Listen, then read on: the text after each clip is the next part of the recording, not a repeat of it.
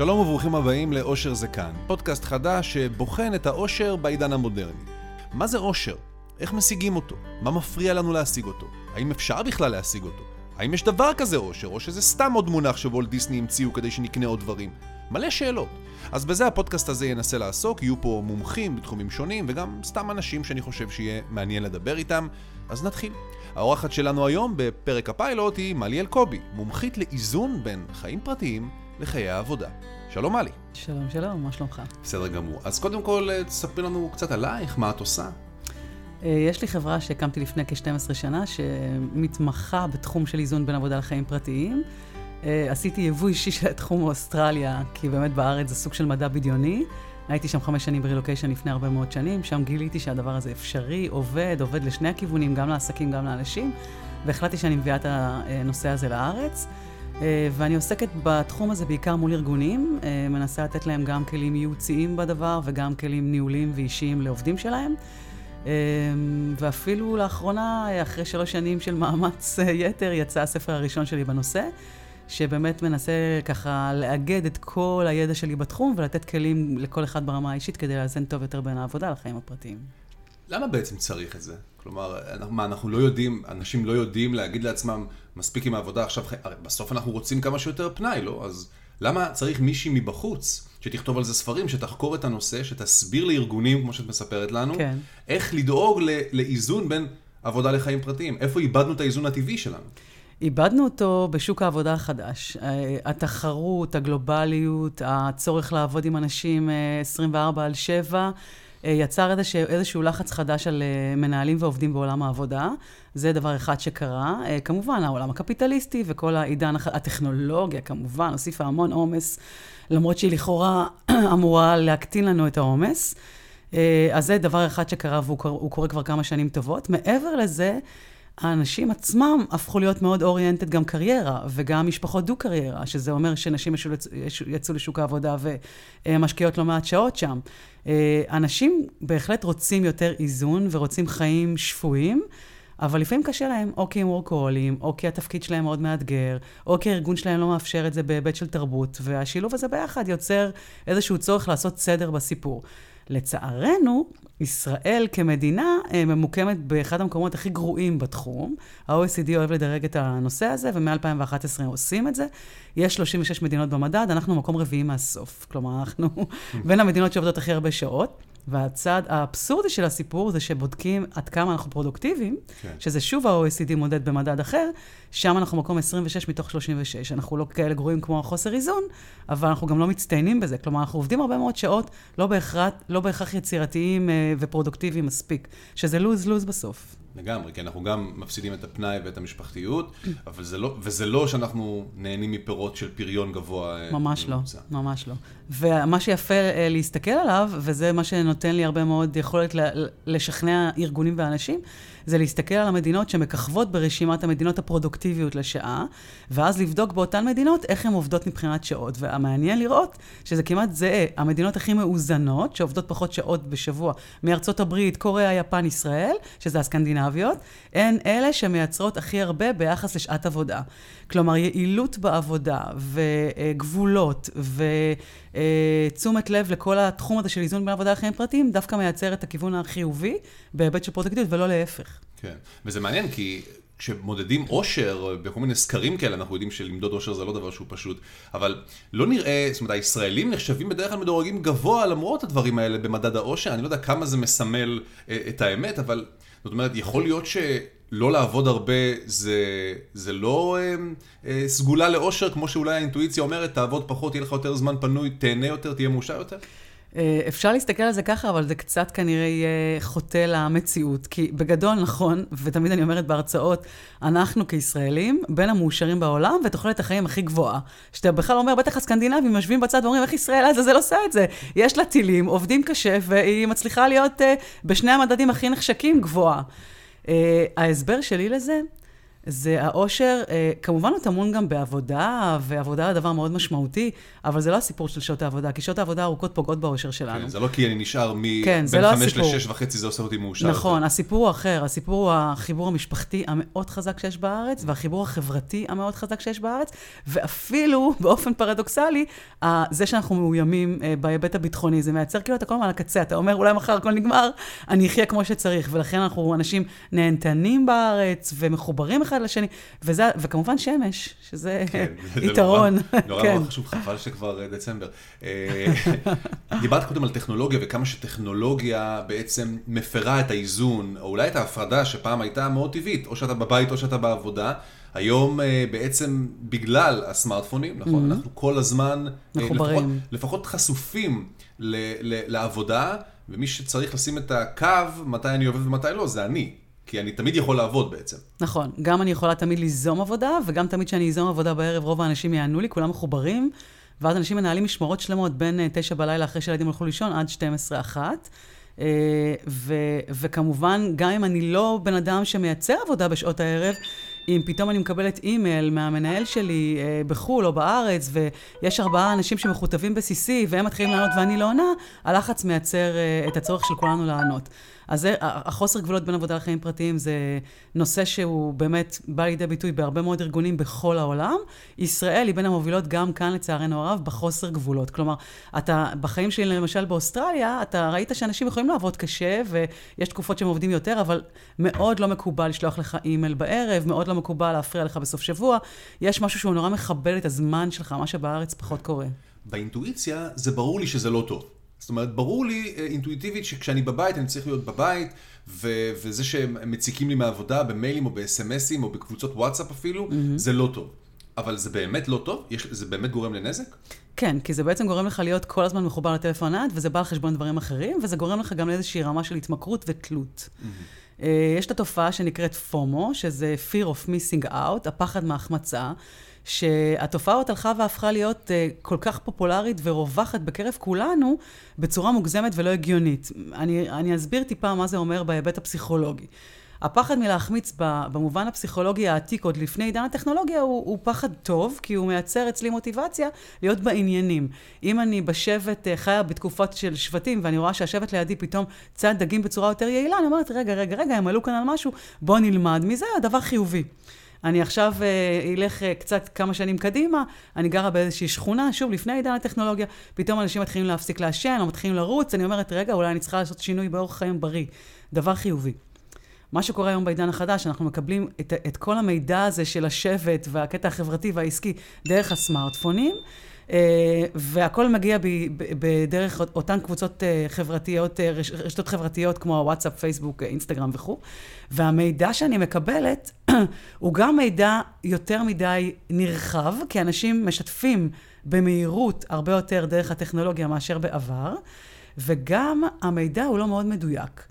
אז אם אני פתאום רואה בפייסבוק שכל החברים שלי, החיים שלהם לכאורה אה, מושלמים בהיבט המקצועי קרייריסטי, ובהיבט הזוגי, ובהיבט האישי של תחביבים, המציאות מעידה שזה לא באמת נכון, כי אנשים משתפים הרבה יותר על החיובי, פחות על השלילי. כן. וזה מייצר איזשהו פומו נורא גדול, שאולי אני מחמיצה משהו. ואז זה גורם לי להיות אובססיבית, לבדוק כל הזמן את אותן רשתות חברתיות. אין אם זה מיילים בעבודה, כמו הדוגמה של אותו אחד שקיבל מייל בערב עם ה-CC לכל העובדים, ובין עם הקטע של הוואטסאפ או הסנאפ, תלוי באיזה גיל אני. כן. ואז כולנו חווים איזושהי חרדה חברתית, מזה שנחמיץ דברים שקשורים לחיים שלנו, או לחיים המקצועיים שלנו, וזה גורם להתמכרות אמיתית לטלפון הנייד, ואז זה בא על חשבון דברים אחרים. וגם ה- ה- יש ניסוי או ניסויים שמראים שעצם התקשורת באמצעות אה, אה, אה, תכתובות טקסט ובסנאפצ'טים ובפייסבוקים, היא בעצם תקשורת הרבה הרבה פחות איכותית מתקשורת אה, אפילו אה, בטלפון, בשיחה, וכמובן אה, פרסונלית אחד על אחד. נכון. אחת החוקרות הידועות שמדברת על הנושא הזה, פרופסור שרי טרקל, מ-MIT בארצות הברית, והיא בעצם חוקרת את הקשר בין טכנולוגיה למערכות יחסים בהיבט הפסיכולוגי. ואחד מהניסויים שהיא מצטטת זה ניסוי שעשו בקרב בני נוער, שהכניסו אותם לאיזשהו קונפליקט מכוון רגשי, ואז חילקו אותם לשלוש קבוצות. קבוצה אחת התבקשה להתקשר להורים ולבקש איזשהו סוג של אה, ייעוץ, פידבק חיובי וסוג של הקלה. הקבוצה האחרת התבקשה להתכתב עם ההורים, בדיוק עם אותה מטרה, והקבוצה האחרונה לא, לא להתכתב ולא לדבר.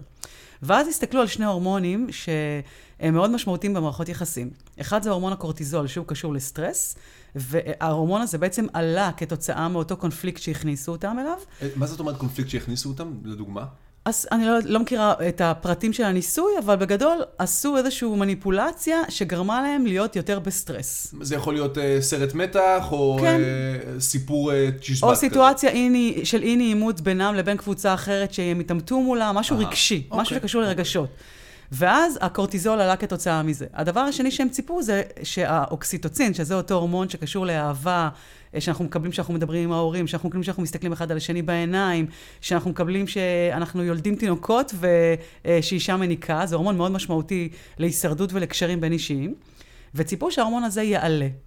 ואז בחנו את שלושת הקבוצות. אז מה שבאמת קרה עם אותם אה, ילדים שדיברו עם ההורים, באמת זה קרה. הם קיבלו אוקסיטוצין, והקורטיזול, שזה הורמון הסטרס, ירד. אלה שלא דיברו בכלל ולא התכתבו, שום דבר לא השתנה שם. אה, מן הסתם, הקורטיזול לא ירד והאוקסיטוצין לא עלה. הדבר הכי מפתיע בסיפור, זה שאלה שהתכתבו, קרה להם אותה תוצאה כמו אלה שלא דיברו ולא התכתבו. כלומר, הטקסט בעצם בסיטואציה מהסוג הזה לא נתן את המענה ואת ההקלה. האוקסיטוצין לא עלה והקורטיזול לא ירד. והניסוי הזה בעצם מחדד שתקשורת בטקסט יכולה להיות מאוד יעילה להרבה מאוד דברים ענייניים, או אפילו חיוביים. אבל כשמדובר על משהו שיש בו אלמנט רגשי קשה, או מורכב, או politically correct, הסיטואציה היא לא ברורה, מ- לא ברורה מאליה, אז טקסט לא יעשה את העבודה, הוא ההפך, הוא אפילו לפעמים יכול להכשיל את התקשורת, ולכן אנחנו צריכים לדאוג במקרים כאלה לדבר אחד עם השני, או להיפגש אחד עם השני. זה, זה דבר די מדהים, כי אנחנו... אני עכשיו, אני עכשיו מדבר איתך, ולאחותי במקרה יש יום הולדת. מזל טוב. תודה, נמסור. וקבוצת הוואטסאפ המשפחתית מלאה בברכות בוואטסאפ, ברכות טקסטואליות עם בלונים ופרחים והכול. עכשיו, את, עכשיו, אני רואה שהיא מגיבה, והיא מגיבה בהתלהבות, ו, ומודה לנו מאוד על הברכות. כן. אה, אבל את אומרת שמבחינה רגשית, מבחינת הורמונים שהמוח מייצר... האפקט לא אותו דבר. אה, אני אתן לך דוגמה. אני אה, במהלך, באיזשהו שלב ביוני האחרון, לפני כחצי שנה, החלטתי שאני עושה ניסוי ומתנתקת מהוואטסאפ ומהפייסבוק. ובמשך שלושה חודשים בעצם לא הייתי מחוברת לאף אחת מהאפליקציות האלה. ובאותה תקופה, באופן טבעי, לא ראיתי מה קורה בכל מיני קבוצות שהייתי חברה בהן, כמו למשל הקבוצה המשפחתית. ואז הגעתי אה, לארוחת ערב משפחתית, ומגיעה האחיינית החמודה שלי, אופיר, שהיה לה שיער ארוך מאוד מאוד מקסים, והיא הסתפרה. אה, תספורת תל אביבית מגניבה, קרה, פוני. ואני מסתכלת עליה עמומה, אומרת לו, אופיר, וואו, איך הסתפרת יפה. ואז בבת אחת, חצי מהמשפחה שלי מגיבה באופן ספונטני וטבעי. מה לי, איך ראית? לא, זה כל כך חדשות של שנה שעברה, זה כאילו, זה היה בוואטסאפ, זה היה בפייסבוק, כאילו, זה היה כבר לפני שבועיים. ואני הרגשתי באותו רגע לא נעים, כאילו, כאילו לא הייתי, הייתי מה שנקרא מחוץ לעניינים, פומו. מחוץ לשבט. פומו. כן. ואז התראיינתי באיזושהי תוכנית בוקר לגבי הדבר הזה, והמראיין, שסיפרתי לו את זה, הוא אמר דבר חכם שבכלל לא חשבתי עליו. הוא אמר, בעצם מה שאת אומרת זה שאת היחידה שהתייחסת לאופיר שנכנסה הביתה. Hmm. ואני לא חשבתי על זה בכלל, כי בעצם תגובה אמיתית של בן אדם פנים מול פנים ליום הולדת, לתספורת, לסיימת תואר, ל-whatever, היא הרבה יותר חזקה, הרבה יותר חזקה. כי יש שם, אם אנחנו רגע מדברים על תקשורת בין אישית, בתקשורת בין אישית מלאה, שאנחנו אחד מול השני, אנחנו מסתכלים אחד על השני בעיניים, משתחרר אוקסיטוצין. וזה לא קשור בהכרח לרומנטיקה, זה קשור לאמון בין בני אדם. יש שפת גוף שאנחנו קוראים אחד את השני, יש ריח גוף שאנחנו מריחים, בלי אפילו להבין שאנחנו מריחים אותו, וזה משפיע, אני מתחברת לבן אדם הזה, לא מתחברת לבן אדם הזה. כמובן קול וטון. בטקסט יש רק את הטקסט, שבתקשורת פנים מול פנים, הדיבור בינינו מהווה רק עשרה אחוז מהמסר. אז אנחנו מאבדים 90% מהתקשורת בטקסט. אז שוב, זה דבר נהדר שסוגר פינות שאנחנו קובעים uh, פגישה בוואטסאפ או מעבירים מידע במייל, אבל זה לא מחליף תקשורת בין אישית. עכשיו, איפה הבעיה הגדולה ביותר? התקשורת בוואטסאפ ובכל הרשתות האחרות היא נורא קלה. ואז אנחנו משתמשים בה המון. ואז זה מייצר אשליה כאילו אנחנו בקשר עם האנשים. ובעצם, בפועל, שאתה רגע חושב, אתה אומר, לא באמת החברים הטובים שלי והמשפחה שלי יודעים מה קורה איתי בשבועיים האחרונים, כי עברו עליי כל כך הרבה דברים, אבל אני לא אדבר על זה בוואטסאפ. כן. כי כדי להיחשף באמת וכדי לספר מה מפריע לנו ומה עובר עלינו, אנחנו צריכים לראות אחד את השני פנים מול פנים. ולוקח בערך שבע דקות של שיחה כדי להיחשף וכדי להעביר איזשהו מסר שהוא טיפה מעבר למה העניינים, מה קורה ואיך היה השבוע. וזה דברים שאנחנו מפספסים היום בגלל הוואטסאפ. בעצם העובדה שאנשים מדברים פחות אחד עם השני, נפגשים פחות פיזית, מנהלים פחות אינטראקציות, גם אה, יש לזה איזשהו מחיר בהתפתחות שלנו כחברה, בהתפתחות שלנו כבני אדם. אה, אנחנו אפילו מאבדים מיומנויות אנושיות בסיסיות. נכון, כמו אה, לנווט, כי אנחנו משתמשים בווייז. אה, כמו הזיכרון שלנו, כי אנחנו כל הזמן משתמשים בקיצורים בטלפון הנייד, ואחד מהדברים החמורים שמדברים עליהם היום, זה שבני הנוער שנולדו לתוך הטכנולוגיות ומשתמשים בה בצורה הרבה יותר אינטנסיבית מאיתנו, איבדו או לא איבדו לגמרי, אבל משהו השתבש ביכולת שלהם להיות אמפתיים. והאמפתיה זה היכולת שלנו לזהות רגשות ולהגיב בהתאם, ולהבין בני אדם. בני אדם הוא דבר מורכב. אפילו יש שמחמירים ואומרים שאותם בני נוער מתחילים לפתח תסמינים קלים של אוטיזם ואספרגר, שזה בעיות תקשורת. איך זה בא לידי ביטוי? בקושי שלהם להסתכל אחד לשני בעיניים. הם מסיטים את המבט. אה, זה בא לידי ביטוי בזה שעשו להם איזשהו מבחן שהוא אוניברסלי, שבודק בעצם את היכולת שלהם לזהות אה, אה, תחושות על ידי זה שאני מסתכלת על פנים שמביעות כעס, שמחה, מבוכה, אהבה וכולי. אז יש 20 פרצופים כאלה ואני צריכה לזהות. אז אם בן אדם ששייך לדור ה-X או דור ה baby boomer, שזה הדורות שפחות גדלו על הטכנולוגיה הזאת, יודעים לזהות בקלות, לזהות בקלות מתוך ה-20... 18 בקלות, כמעט בלי טעויות. אצל החבר'ה הצעירים אנחנו רואים 40 אחוז פחות אה, ב, ב, ברמה של תוצאה. ואז, שזה, שזה מטורף, כי זו מיומנות מאוד משמעותית. איפה אנחנו רואים את זה בא לידי ביטוי? אה, ללואי סי יש קטע מצחיק בהיבט הזה, הוא אומר, ילד בכיתה, אה, בגיל ההתבגרות, אה, בבית ספר חטיבת ביניים, מסוגל בקלות לשלוח הודעת וואטסאפ, אה, אתה שמן. בלי להבין לגמרי מה המשמעות של זה, כי הוא לא רואה את הבן אדם מולו מובך, נהיה אדום, מזיע. וכשאתה לא רואה את זה, אתה לא מבין את המשמעות של זה, ואז זה בעצם מייצר איזו לקות תקשורתית מאוד משמעותית. כן. החלק החיובי בסיפור, לקחו קבוצה של בני נוער בארצות הברית, שאותם אה, עשו להם את המבחן הזה עם ה-20 פרצופים, שלחו אותם לשלושה שבועות של קמפ כמו צופים, ובשלושה שבועות האלה אמרו להם, אתם לא אה, מתחברים לשום מסך, ואתם רק מדברים אחד עם השני ועושים דברים פיזיים. וכעבור שלושה שבועות שוב אה, בדקו את התוצאות. קודם כל, בהיבט של גמילה, בהתחלה כן, היה להם מאוד מאוד קשה. עמד לי על קצה הלשון להגיד, זה נשמע כמו גמילה. זה כן. היה ממש גמילה, היה להם מאוד מאוד קשה, אה, אבל ככל שחלפו הימים זה נהיה יותר קל ויותר קל. אה, ואפילו הם יותר אה, הרגישו שהם נהנים מהחוויה הזאת. וכעבור שלושה שבועות עשו להם שוב את המבחן, והתוצאות חזרו להיות כמעט מעולות כמו הדור הקודם. כלומר, זאת מיומנות שלא באמת הולכת לאיבוד, ונורא קל לתקן אותה. טבועה איפשהו ב-DNA שלנו. היא טבועה אצלנו כבני אדם. זה כן. גם תינוק יודע לזהות, למה תינוקות מגיבים נורא מהר אה, ברמה של חיוך ושמחה לילדים קטנים? כי הם מיד מזהים את ה... את השמחת חיים הזאת שיש בילדים, מה שמבוגרים יש פחות אולי. כן. אז... מה לעשות? מה לעשות, כן, זה החיים. אז כלומר, אנחנו יודעים לזהות את זה גם בלי שנלמד את זה. כן. אז דיברנו על גמילה, אז כל העניין הטכנולוגי, גם בהקשר של, של עבודה, זאת אומרת, של אני ממשיך לעבוד בערב עם הטלפון, כי אני לא יכול להניח את הטלפון, אני כל הזמן צריך להיות מחובר, דיברת על הפומו, הפחד הזה מלהחמיץ משהו, כל הזמן היד הולכת למכשיר, לבדוק מה התחדש. ובעצם את אומרת לנו, זאת התמכרות כמעט לכל דבר ועניין. לגמרי. Uh, ההתמכרות היא התמכרות להורמון שנקרא דופמין. דופמין זה אותו הורמון שמשתחרר במוח שלנו, כשאנחנו חווים uh, דברים שקשורים לכל מיני uh, uh, דברים שמענגים אותנו ועושים לנו כיף. Mm-hmm. כל ההתמכרויות לסמים, uh, הורמון הדופמין, זה האלמנט המרכזי שג, uh, שמחובר לסיפור, ואני אסביר. אה, לנו יש מערכת הישרדותית שנקראת מערכת החיפוש, מערכת התגמול ומערכת החיזוק. מה זה אומר? כולנו בנויים לחפש מידע, אוכל, מסתור, בן זוג כדי לשרוד. ברגע שמצאנו את הדבר, את המידע, את האוכל, את הבן זוג, המוח יתגמל אותנו בהורמון שנקרא דופמין, יש עוד הורמונים, אבל הוא אחד הראשיים, וההורמון הזה גורם לנו לכיף גדול. למה? כדי שיהיה לנו מוטיבציה לחזור על הפעולה. כי אם זה מאוד מאוד קשה לצוד עכשיו חיה, אז איך אני אחזור על זה? או אם זה נורא נורא קשה להביא ילדים, איך אישה תחזור על זה? היא צריכה הרבה הורמונים כדי אה, לקבל איזשהו תגמול נורא רציני, אוקסיטוצין, דופמין. הסיפור עם הטכנולוגיה הוא מאוד מאוד דומה. ברגע שאנחנו, בוא, בוא ניקח את החיפוש מידע, כן. אוקיי?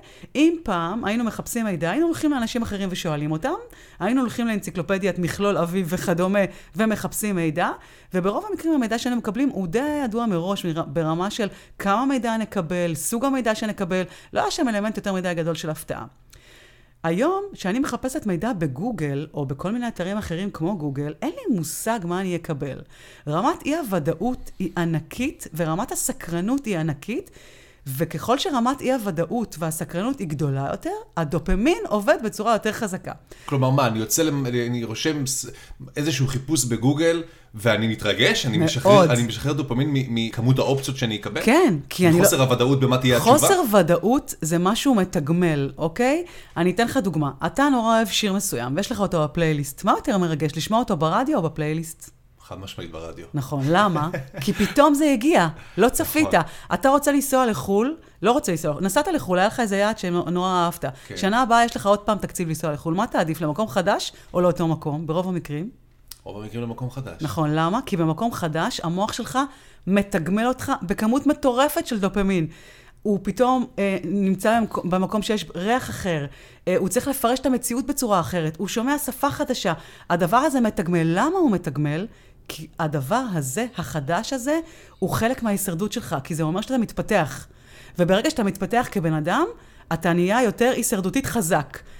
הסיפור של הטכנולוגיה הוא, הטלפון הנייד זה אחד הדברים הכי חזקים שנותנים לנו תגמול מטורף של דופמין בהיבט של התפתחות אישית. רגע, אני רוצה רגע להתעכב על הנקודה הזאת, זה מאוד מעניין. את אומרת שהסיבה שאנחנו מקבלים תגמול בדופמינים, זאת אומרת, המוח אומר לנו כל הכבוד בעצם. כן. כן, המוח אומר לנו כל הכבוד במ- במקרים של חוסר ודאות, זה בגלל העניין האבולוציוני שאנחנו צריכים להיות אנשים ש... או יצורים שמתפתחים. נכון. וחוסר ודאות מזוהה על ידי המוח כמשהו שהי, לא מוכר. אתה כובש עכשיו שטח חדש לא מוכר, נכון. ולכן מגיע לך דופמינים, כל הכבוד נכון, לך. נכון. זה אפילו לא חוסר ודאות, יותר אה, אה, אלמנט ההפתעה. אהה. עשו ניסוי, כי אי-ודאות מלחיצה אותנו. אז יש כאן אה, אה, ביטוי שיכול. לבלבל. אוקיי. עשו ניסוי על יונים. מאוד ישן, מאוד ותיק בפסיכולוגיה, שנתנו להם כל פעם אוכל, והם היו צריכים לעשות כמה פעולות כדי לקבל את האוכל. כל פעם שהם קיבלו אוכל, הדופמין השתחרר אצלהם, ואז הם חזרו על הפעולה. ככל שיותר הפתיעו אותם, מבחינת סוג האוכל שהביאו להם, והאינטראקציה שהם היו צריכים לייצר כדי להגיע לאותו אוכל, הד- כמות הדופמין שהם קיבלו הייתה מקסימלית. עכשיו, אני אקח את זה עכשיו לפייסבוק. אני העליתי פוסט בפייסבוק. אין לי מושג כמה אנשים יענו. אין לי מושג כמה לייקים אני אקבל, אין לי מושג כמה שיירים אני אה, אה, יעשו על הפוסט הזה. אי הוודאות ואלמנט ההפתעה מרגשים בטירוף וגורמים לי עוד פעם לבדוק ועוד פעם לבדוק. כל בן אדם שהעלה פוסט בפייסבוק, כמות הפעמים שבאותם, אה, באותה חצי שעה, שעה, אחרי שהוא העלה, כשהוא ייכנס לטלפון הנייד, זה סוג של OCD, זה לא הגיוני בכלל. זה כמו שאני אשלח עכשיו מייל בעבודה ל-50 לקוחות פוטנציאליים שלי, ואני עכשיו רוצה לדעת האם מישהו עונה לי, קונה את המוצר שלי או לא. ההתרגשות מהתשובה תביא אותי להסתכל על המייל 20 פעמים יותר מאשר סתם ביום עבודה רגיל. גם כשאני לוחץ על הטלפון ורוצה לבדוק אם יש לי פוש חדש מחדשות 2 או מ-ynet, זה, אותו, זה אותה זה תחושה? אותו דבר, כל הלייקים, ה shares, הפו, ה- ה- התגובות, ה notifications, המספרים האדומים בתוך האפליקציות, הם מעלים דופמין בטירוף. ואני רוצה לחבר את זה רגע לעולם ההימורים. כן. חוקרת אה, אנגליה שמתמחה בתחום הסייבר, סליחה, אירית, בתחום הסייבר, כתבה על זה ספר מרתק שלם, והיא בעצם באה ואומרת, הטלפון הנייד מאוד מאוד מקביל לת- ל- להתמכרות להימורים. בעולם ההימורים, מי שפעם היה בקזינו ושיחק ב slot machine, או מי שאי פעם גירד כרטיס גירוד של חישגד, חווה את החוויה הזאת. מה זה אומר?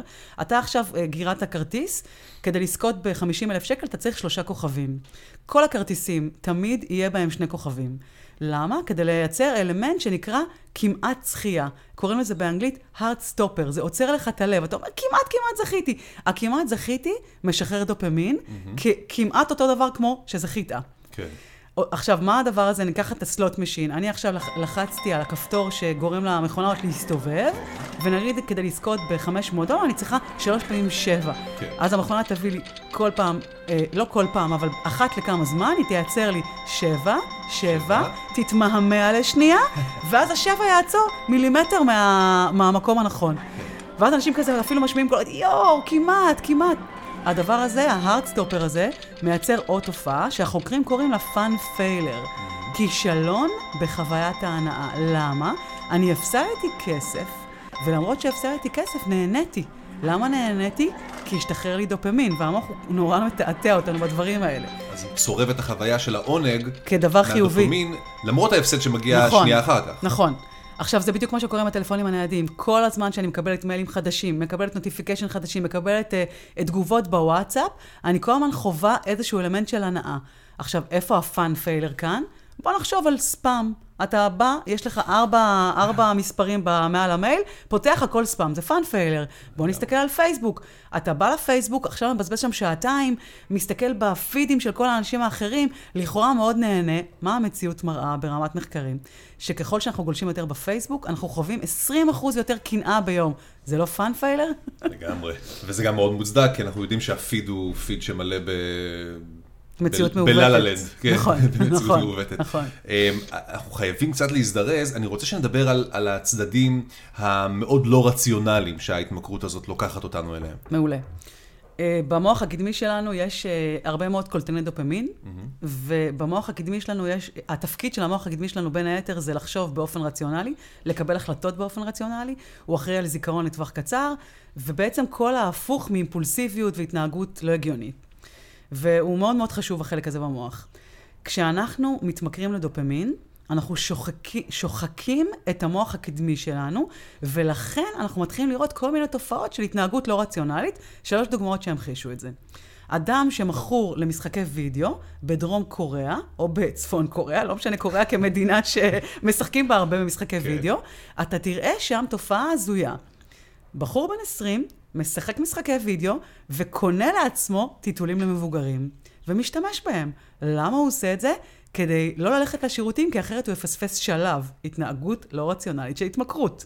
בן וואו. אדם שמכור להימורים, יכול למכור את האוטו ואת, הרכ... ואת הבית, כי הוא הגיע למצב שהוא לא שולט בהתמכרות, התנהגות לא רציונלית. Okay. כן. בן אדם שמשחק פוקימון גו, מה שקרה בארץ ובעולם בחודשים האחרונים, וזה היה סיפור אמיתי, שוב בקוריאה, נוסע ברכב, תוך כדי נהיגה משחק בפוקימון גו, לוחת על פוקימון, ולצערנו הרב דורס אישה בת 70 למוות. התנהגות לא רציונלית. פוקימון גו זה דוגמה קיצונית, אבל אם, בעיניי, אם אני נוסע באוטו, והבת שלי קשורה מאחורה, ואני מקבל אה, איזשהו notification, אה, כן. ואני כרגע מסיר את העיניים מהכביש כדי לפתוח את ה notification, כדי לראות מה התחדש באני לא יודע איפה, גם זאת התנהגות מאוד לא רציונלית. נכון. שלא נעשית על ידי מערכת של אה, קבלת החלטות הגיונית. נכון, נכון. ומה אתה בסוף עונה? חככה בקבוצה של החברים. כן. וככה אתה מסכן בעצם את, ה, את עצמך ואת הבת שלך, שזו התנהגות לא רציונלית. כן. בוא נלך לעולם הזוגי. חבר'ה צעירים היום, שמאוד מאוד משתמשים בטכנולוגיות האלה בצורה אינטנסיבית, זוג צעיר בתחילת דרכו, uh, הבת זוג של הגבר uh, מגיע השעה 12 בלילה, היא עייפה, היא אומרת לו, אתה בא למיטה? הוא יושב שם בסלון, מחובר לאיזושהי רשת חברתית, וואטסאפ או פייסבוק, מסתכל עליו, אומר, אני עוד מעט מגיע, ואז מה קורה? הוא נשאר שם עוד איזה שעה, מפספס סקס, התנהגות לא רציונלית. חד משמעית. טוב, אז, אז בואי, בואי, בואי תגיד לנו איך אנחנו יוצאים מההתמכרות הזאת. כמה, קודם כל, כמה קשה, אם בכלל, לצאת מההתמכרות הזאת, מה צריך לעשות? כי אוקיי, שכנעת אותי לגמרי שאני כבר, כבר לא באלמנט של הבחירה האמיתית שלי, הרציונלית ההגיונית. אז מה עושים? אז אני uh, בעד לעשות כל מיני דברים. אני אתחיל מהשלב הראשון. שלב ראשון, להעלות את רמת המודעות. יש אפליקציה שנקראת Break Free, mm-hmm. uh, היא חינמית, ומה שהיא עושה בעצם, היא נותנת לך איזשהו בנצ'מרק לגבי ההתנהגות שלך. היא סופרת לך כמה פעמים נכנסת לטלפון הנייד במהלך היום, וכמה שעות אתה גולש באינטרנט דרך הטלפון הנייד. תמונת מראה שיכולה להיות מאוד מזעזעת להרבה מאוד אנשים. המחקר מראה שברגע שרמת המודעות שלנו עולה, יש לנו סיכוי הרבה יותר גבוה לשנות התנהגות. אז להתקין BreakFree זה התחלה טובה. אגב, זה OCD. אנחנו בודקים בין 150 ל-400 פעמים ביום את הטלפון הנייד, זו התנהגות בהחלט משוגעת לגמרי. אה, שלב שני, זה להשתמש בטכניקה שאני קוראת לה, טכניקת שדה תעופה. טכניקת שדה תעופה היא טכניקה שאני אה, משתמשת כמטאפורה בעולם האילוצים שקיים בשדה התעופה. רוב האנשים, למרות שחלקם מאחרים כרוניים, יגיעו בזמן לשדה התעופה, למרות שהם לא מסודרים, הם יגיעו עם דרכון בתוקף, ולמרות שהם לא צייתנים לכללים, יגיעו עם מזוודה מהמשקל הנכון. למה? כי אין ברירה.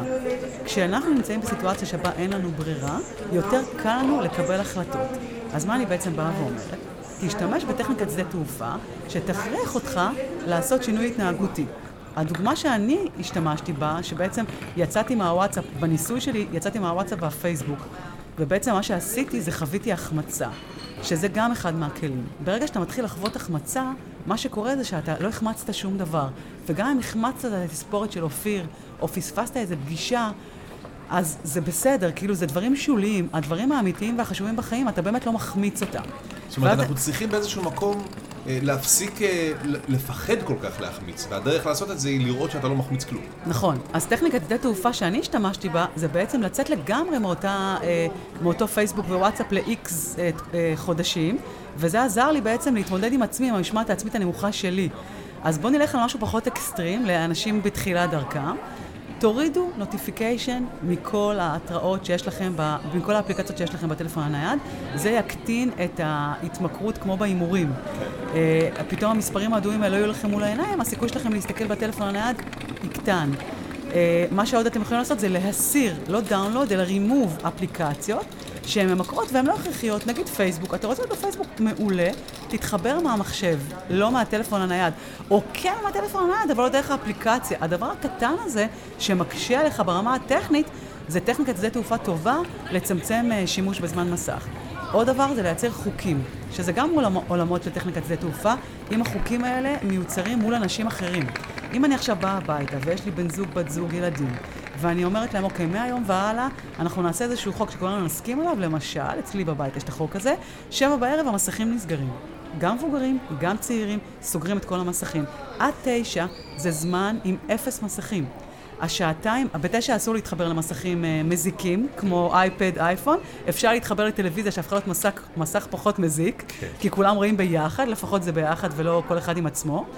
והשעתיים האלה הן כל כך משמעותיות בבית שלנו, שהם יצרו איזשהו אה, שדה תעופה שמייצר שיחה, מייצר מריבות בין האחים, שזה גם בסדר, כי זה תקשורת, אה, מייצר זמן לתחביבים, והחוקים האלה, ברגע שהכרזת עליהם, נורא קשה ללכת אחורה מהם. אז זה הרעיון בעצם של טכניקת שדה התעופה. אני יכולה לחבר את זה לעוד אלמנט מאוד פסיכולוגי שקשור לפרדוקס הבחירה. אנחנו חיים בעידן שיש לנו מלא אופציות לכל דבר. מלמצוא בן זוג דרך פייסבוק עד אה, איזה תחליף אה, אה, לחלב אם אני קונה בסופר פארם וכולי וכולי. עודף הבחירה, לפי המחקרים החדשים, מייצר שני דברים שהם פחות חיוביים לחיים שלנו. אחד, הרבה פעמים מ- מרוב בחירה אני לא מקבלת החלטה. ואז אני דוחה את ההחלטה לפעמים לנצח, ולא עושה שינויים. התופעה השנייה היא שעודף הבחירה מייצר חוסר שביעות רצון לגבי כל בחירה שאני עושה. בגלל כל הבחירות האחרות שלא לקחתי. נכון, ואז זה מייצר איזשהו חוסר שביעות רצון בחיים, או מוריד את האושר. והדבר, מי שמדבר על זה זה בחור בשם אה, דוקטור, אה, אני לא יודעת אם הוא דוקטור, לא בטוחה שהוא דוקטור, קוראים לו ברי שוורץ, והוא בעצם בא ואומר, להפך, אנחנו צריכים לראות איך אנחנו מצמצמים בחירה כדי להגיע למטרות בחיים שלנו. אז אם למשל ניקח את ה... אני חוזרת לתחילת השיחה שלנו, איזון בין עבודה לחיים פרטיים. אם מישהו רוצה להתחיל להגיע הביתה בזמן, והוא מבין שיש פה אלמנט התמכרותי, ויש פה אלמנט של אה, עולם עבודה חדש ומאתגר, הוא עושה טכניקת שדה תעופה, ומתנהג כמו גרוש. מה זה אומר? יומיים בשבוע הוא מתחייב בפני הילד שהוא מוציא אותו מהגן, מייצר סיטואציה שבה אין אלטרנטיבה מלבדו אלא לעשות את זה. יצרתי בעצם לחץ נורא גדול על עצמי, וצמצמתי בחירה כי אין לי ברירה. אבל בעצם השגתי משהו שהוא נורא דרמטי לחיים שלי, שזה האיזון בין עבודה לחיים הפרטיים, הקשר עם הילדים שלי, הקשר הזוגי שלי וכולי. בטווח הארוך זה משתלם. כן, אפשר לראות את זה גם בכמה קשה להתאמן כשאתה בונה לעצמך מסגרת, לעומת כשאתה בקבוצה עם אה, אימונים סדורים ואתה יודע שיש השלכות לזה שאתה לא מגיע. אה, סתם, זה ככה דוגמה על עצמי. מלי, לפני שנסיים, תזכירי לנו שוב קצת על הספר, אה, ועוד אה, איך אפשר להשיג אותה, איך אפשר לקרוא עוד מידע.